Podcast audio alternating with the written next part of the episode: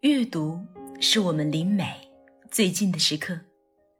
在微信上搜索公众号“上官文露读书会”，关注我们，可以查看节目原文或了解更多关于读书和电影的内容。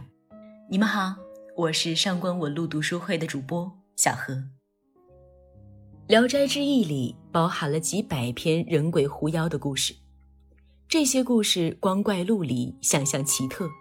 把世间万象包罗其中。这些故事里，关于爱情的故事有很多，但有一篇故事却格外的动人，那便是《连城》。这篇故事为我们呈现出一种超时代的爱情观——知己之爱。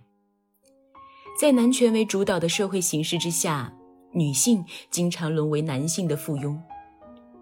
一般情况下，谈论知己也是在男子和男子之间，士为知己者死；而谈到女性，则是男人如手足，女人如衣服。男人和女人之间的知己之爱，把传统爱情上升到了一个新的高度。蒲松龄塑造人物，为笔下人物取名，通常都极具深意。这篇故事为女主人公取名连城，正是赞颂了这种知己之爱的珍贵，价值连城。与君初相遇，芳心暗许之。《聊斋志异》里有太多的爱情都是因色而起。年轻的书生偶然和貌美的姑娘邂逅，心神荡漾，爱情萌生。但连城和乔生之爱，并不是那种一见钟情式的外貌相亲。而是以绣图征诗的方式去出狱的。连城是石举人之女，知书达理，擅长刺绣，是名副其实的大家闺秀。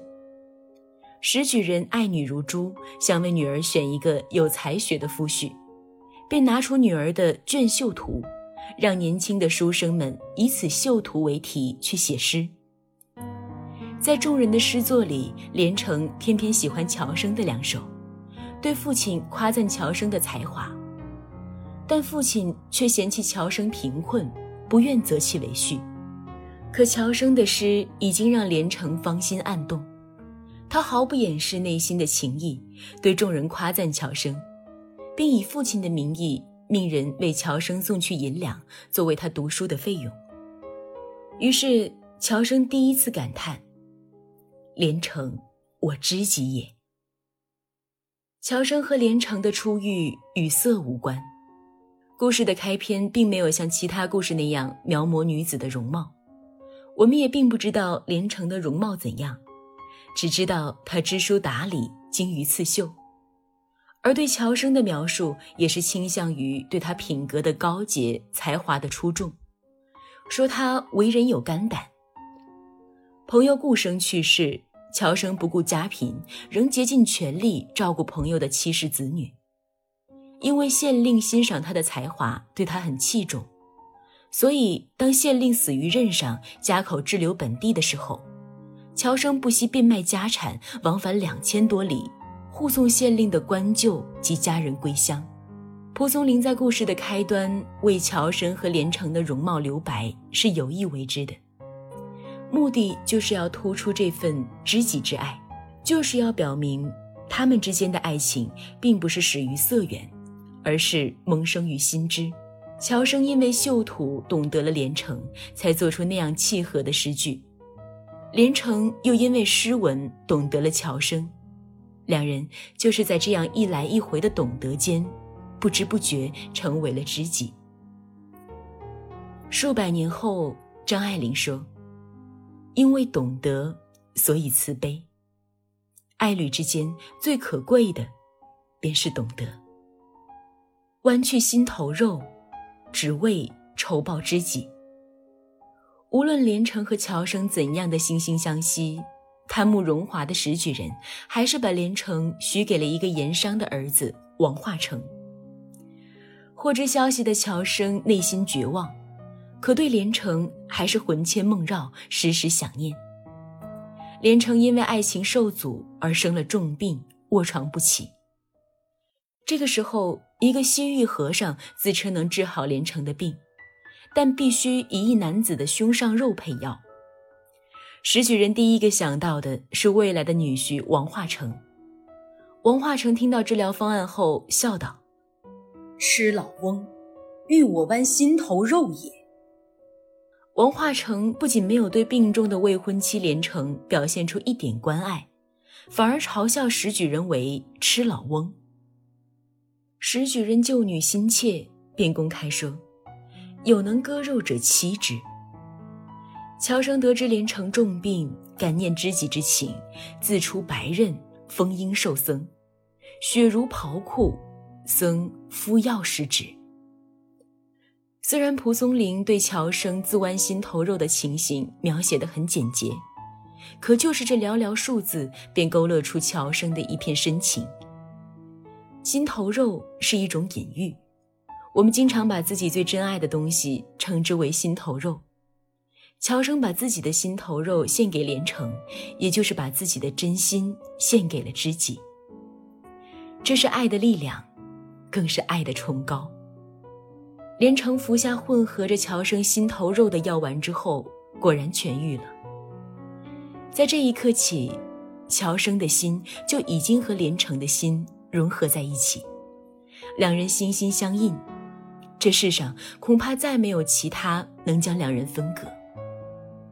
石举人本来要履行承诺，把连城嫁给乔生，可先前冷漠自私的王化成却不肯放弃婚约，还要打官司。石举人被迫屈服，只能以重金酬谢乔生，没想到却被乔生愤而拒绝。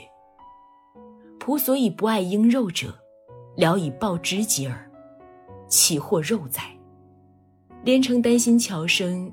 却又对自己的现状无可奈何，他派老妇向乔生转达自己的情意，说自己将不久于人世，劝乔生不必挂念自己这个将死之人，应该去追寻自己的幸福。乔生却说：“士为知己者死，不以色也。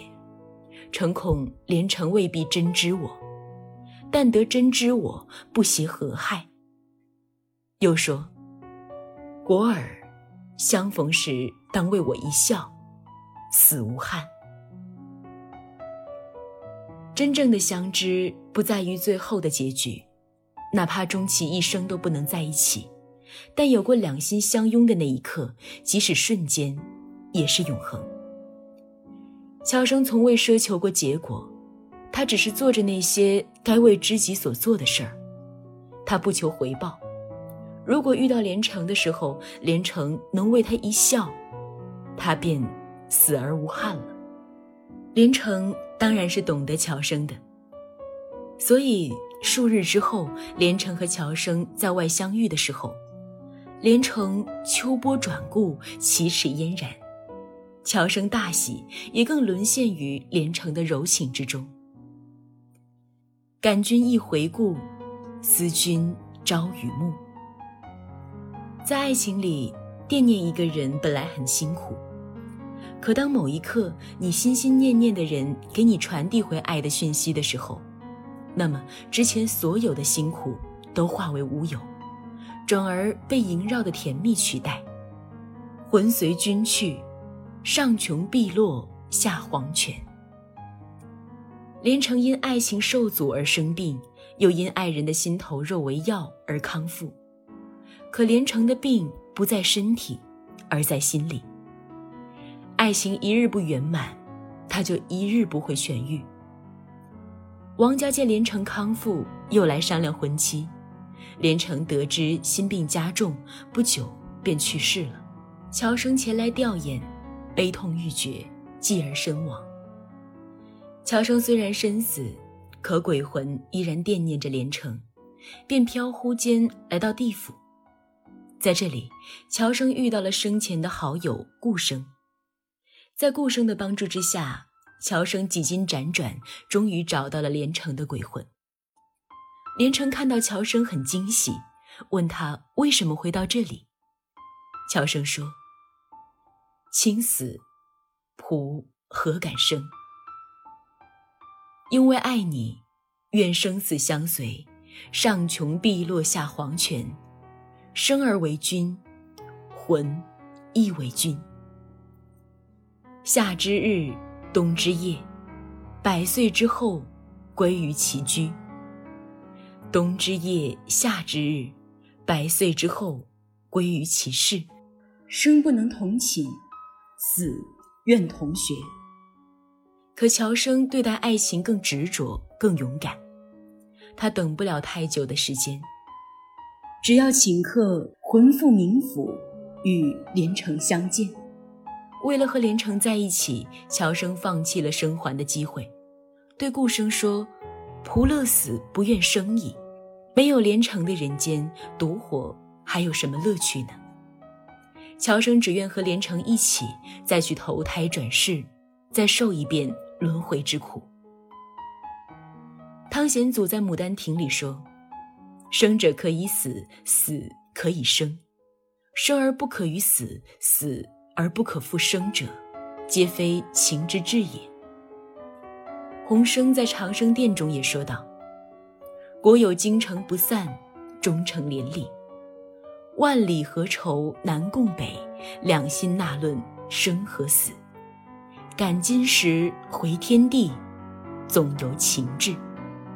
至情之人虽生而死，却也可以死而后生。乔生和连城便是如此。经过顾生的周旋，连城和乔生可一起还阳。可聪慧的连城担心还阳之后，爱情再次被人破坏。便以魂报乔生，在非人间完成了两人爱情灵肉结合的最高形式。连城和乔生的爱情虽然历经波折，但最后是圆满的结局，有情人终成眷属。很多人不解，为什么好好的两人的爱情故事却出现了一个第三者，那就是连城在冥界遇到的密友冰娘，而且。冰娘也随连城等一起还了阳，最后还嫁给了乔生，这岂不是又落入了两美共侍一夫的俗套吗？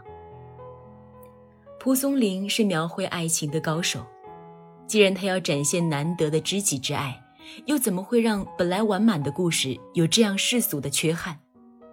事实上，这个故事讲述了两份知己之爱，一份是明线上的连城和乔生。一份是暗线的连城和宾娘。故事里的很多细节都透露出宾娘和连城的感情非同寻常。乔生初见他们的时候，他们正泪眼婆娑地坐在一起。连城向乔生介绍宾娘的时候说道：“一路同来，遂相怜爱。”当宾娘得知连城要和乔生在一起还阳的时候，大哭道。子去我安归，岂垂帘柩，妾为解捧睡耳。宾娘是太守的女儿，也是千金小姐，可他为了不和连城分开，宁愿自降身份，成为连城的仆人。这样的感情，不是爱，又是什么呢？只有爱一个人的时候，自己才会很卑微，卑微到尘埃里去，甚至。忘却了自己。冰娘在得知顾生无法帮自己还阳的时候，哀哀啼哭着，拽着连城的胳膊，依偎着连城不肯离开。这完全是一副小女儿的姿态，对爱人恋恋不舍。宾娘的愁苦凄伤令顾生动容，最终允许宾娘可以和连城等一起还阳。回到人间，连城也是日日思念宾娘，大约爱人间的想念是相通的。纵然山水迢迢，却难阻爱人的脚步。宾娘来了。虽然宾娘的父亲史太守说，宾娘因为乔生对自己有生还之恩，只能嫁乔生一人，可事实是，只有以这样的方式，宾娘才能永远待在连城的身边。明清时期的很多小说里都曾有过这样的情节：两位女子相知相惜，为了能够永远的生活在一起，而选择嫁给同一个男子。清代李渔写过一部传奇集《笠翁十种曲》，其中一篇名为《莲香伴》，讲述两位女子崔坚云和曹雨花相互倾慕，为了能够永远在一起，崔坚云便设计让曹雨花嫁给了自己的丈夫，从而实现了萧童梦、小童装、镜里花容并蒂芳，深闺步步相随唱。清代还有一部小说《林兰香》，也讲述了相似的故事。书里刻画了几位性格鲜明的女性形象，宣爱娘是其中之一。她幼时和林云平相处，感情深厚。后来林云平嫁给了耿朗，机缘巧合之下，宣爱娘又和耿朗的二房燕梦清因师相知，引为知己。为了和知己好友林云平、燕梦清长久的生活在一起，宣爱娘便嫁给了耿朗，成了他的三房。有评论云：“爱娘之嫁，为知己而然。”非思耿朗之美少年也。蒲松龄在故事里想要表达的，除了乔生和连城的知己之爱，更有连城和宾娘的知己之情。这是一种超时代的爱情观，寄托了蒲松龄对爱情的审美追求，也在某种程度上赞颂了女性之间的隐秘情感。令人欣慰的是，这个故事里有个美好的结局。每个人都能久伴于知己的身边，这是一种最难得的福气。就像那首歌的歌词里写的一样，你要相信，相信我们会像童话故事里，幸福和快乐是结局。